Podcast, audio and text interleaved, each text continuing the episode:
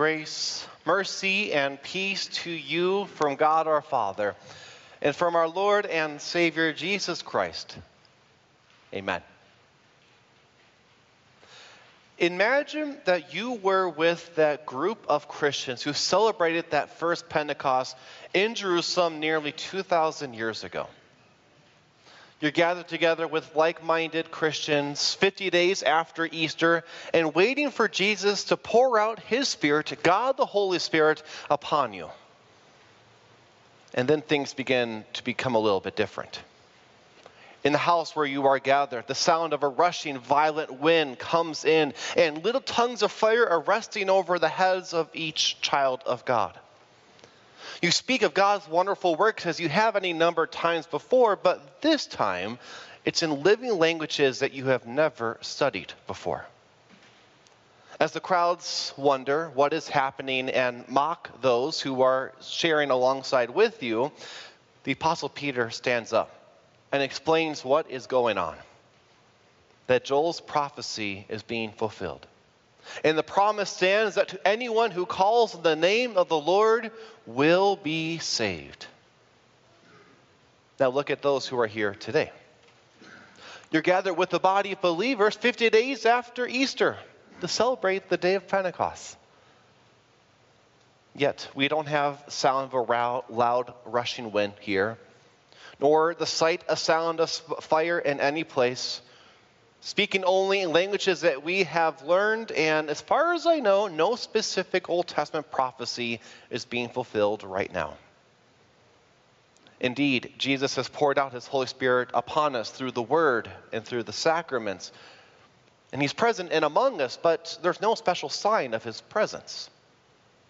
And yet, the promise remains that anyone who calls in the name of the Lord will be saved when you look at our Pentecost celebration and that of the first one, there are a number of differences. But there's also some key similarities. Similarities that come to those who are present at Pentecost, to the Christians there together. Similarities pointed out to us in our verses this morning from 1 Corinthians chapter 12. For there is the source, and yet they're also differently equipped, each of those Christians. The Holy Spirit is the same source for each of those Christians who are gathered together, whether us today or them way back when. And yet we're also differently equipped by Him with our own set of spiritual gifts. From this same source, with a different set of equipped gifts, we then can work for the common good of that first Pentecost, for the creation and nourishment of faith through the Word of God. The Apostle Paul wrote these words to the Christians in Corinth who have been set aside because of a number of divisions amongst them. Divisions that were partly fueled by their misuse of the spiritual gifts that the Spirit had given them. So, Paul begins his three chapter treatise on spiritual gifts by laying out the most important gift of all and the foundational one that of faith. To say that Jesus is Lord and Savior, your Lord and your Savior. The only way that a sinner can make such a confession of faith is by the Holy Spirit. Because when we're born into this world, we inherit the sin of our parents and are entirely dead in our sins, unable to do anything at all. Yet the Holy Spirit is the one who brings us life with his gift of faith.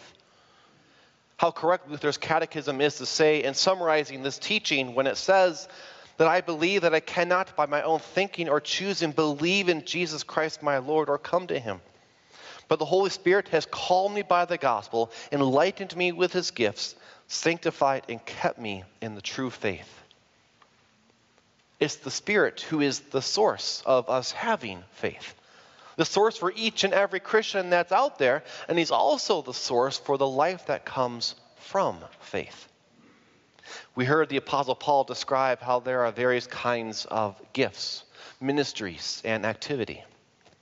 These gifts refer to those character, uh, those uh, abilities and those qualities that God has given us so we, we may serve Him and our neighbor. These ministries refer to the public services that we offer to one another, whether it's in the name of our church, in our own personal lives, or by simply being a good neighbor. And those activities refer to the general capacity that we have to do just about anything that is God pleasing. From where do we get our various kinds of gifts, ministries, and activity? From the same source as our faith, our triune God. Whether it's us here today at Grace Tucson, or the Christians gathered together in Jerusalem for that first Pentecost. However, when you hear how the Spirit is the same source for all Christians for their faith and resultant life of faith, would you hold to that? Do you clearly confess that? Maybe you get tripped up when the question comes up How did you become a Christian? We know what the answer should be to say what the Bible says. It's because of the Spirit and Him alone who ripped me from the clutches of the sin I was born into, who gave me life, and He gets all the credit for that. But perhaps we answer as others wrongly do. That it was we who had some part in it because we, we fanned the flame, the spark of goodness within us. Or how we open ourselves up to God so He could then come in and make us His child. Or perhaps we say we did it all because it was us who accepted that invitation to become his child, and we brought ourselves to God. Any answer that gives the credit to anyone besides the Spirit not only is going against what the Bible clearly teaches, but also denies the same source that we all have. And it's the Spirit and Him alone who brings us to faith. Or consider the resultant life you now have because you are a Christian, because of your faith. Your various kinds of gifts, ministries, and activity. Where do they come from? Weren't they in part formed by your parents, your friends, your role models who had a hand in shaping you during your formative years? Wasn't because of organizations like Grace or someone else who gave you the opportunity to serve in a way that you never could on your own? Isn't it yourself who was willing to do such things in the first place? While there are many other variables in play. The nature and the nurture that we have does not provide where our resultant life has come from. Rather, that comes from the Spirit who gives us his gifts and gives us our abilities to serve him as he alone can with the faith that he alone brings to us. Yet so often we fail to think of or to thank our triune God, the source of all that we have before Christ. See, the Spirit, even though we fail to give him the credit he's due for our faith and resultant life, it doesn't mean that he holds out on us or that he just walks away. Rather, he remains that source for each and every Christian.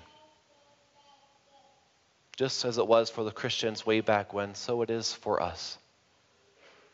And with the faith that he alone brings, also comes the fruition of that promise that Peter gave to that Pentecost crowd that everyone who calls on the name of the Lord will be saved. Saved from what, you ask? Saved from the guilt and punishment of our sins.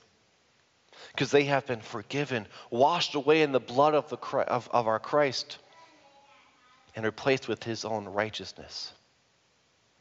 Because of the Spirit and the faith that He gives to us, we are now a child of God so that we can say that God the Father is our Father and that His Son is our Savior and our brother who lived in our place, who died on the cross, who rose victorious from the grave, and who has poured out His Spirit upon us today.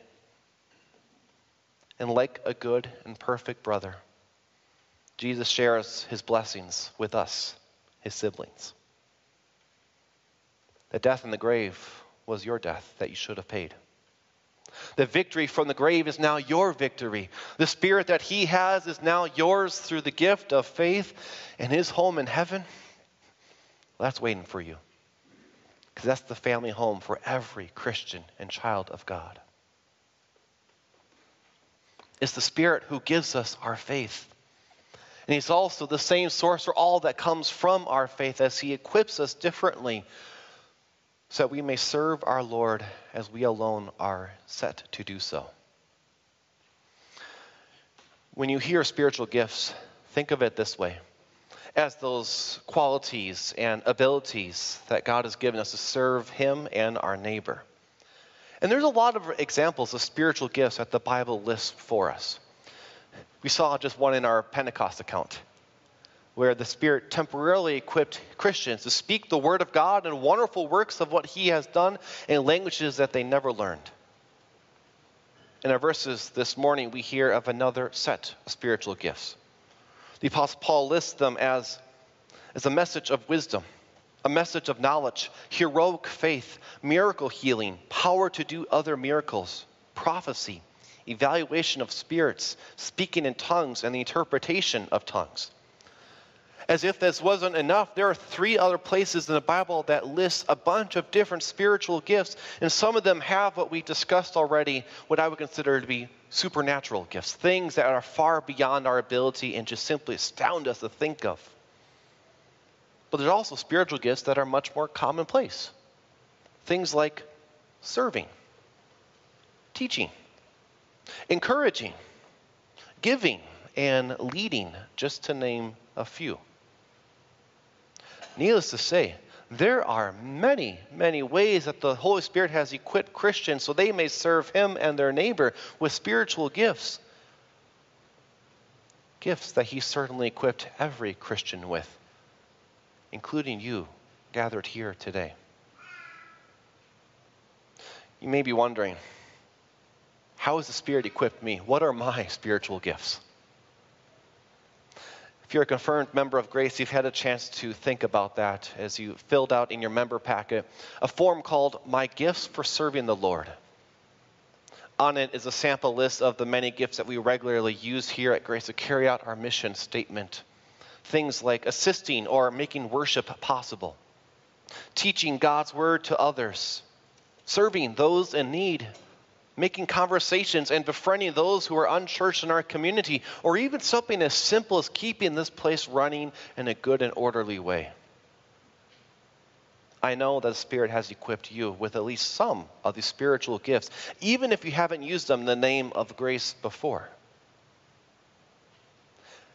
And as you consider how the Spirit has equipped you,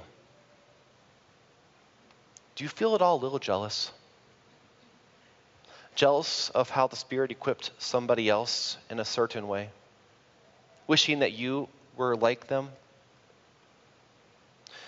Maybe you think to yourself, if only I were like so and so and could do this and that, then I could truly make a difference. Holy Spirit, what were you thinking when you equipped me with my gifts? And thinking such things, we so easily we tear ourselves down to be absolutely nothing, and perhaps we even doubt what the Spirit has done for us. Or as we consider our spiritual gifts, maybe we fall to the other end of the spectrum and we become prideful in what we have been blessed to do. We know what a blessing we are to God's church on earth.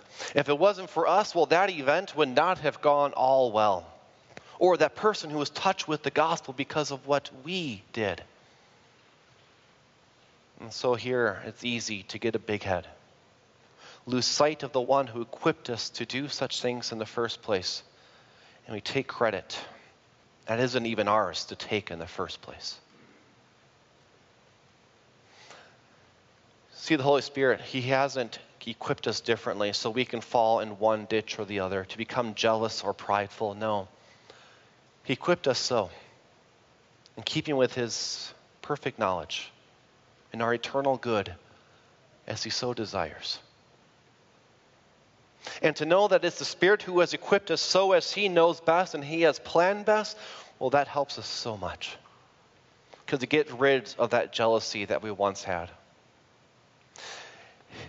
If the Spirit wanted you to be like somebody else, He would have equipped you with that gift. Its absence does not mean there's something wrong with you or with the Spirit, but rather that you come with a different set of gifts than somebody else does in serving the Lord. Knowing it's the Spirit who has equipped us rids us of our pride because we see all the great things that we have supposedly done for His church on earth and realize it wasn't me in the first place. It's the Spirit simply working through what He gave me to do? And yes, I was a blessed participant, but let's be honest, He would have done His will regardless of me, one way or the other. I just got to play along with it and to enjoy the, the fruit of the efforts along the way. But perhaps best is knowing this knowing it's the Spirit who has equipped you. It means that there's no one quite like you. Perhaps you've heard that spoken to you in not such a nice way. But that's not how God says it to you. You're not the oddball in Christianity. Oh no, you are His child, specialized by Him to serve Him just as you can. Because no one has your combination of nature and nurture. No one has your spheres of influences or circle of friends and family. No one has the skills and the spiritual gifts that you alone have. And you know how to use them. To use them for the common good, the creation and nourishment of faith through the Word of God. This was something else that those Corinthian Christians needed some education on.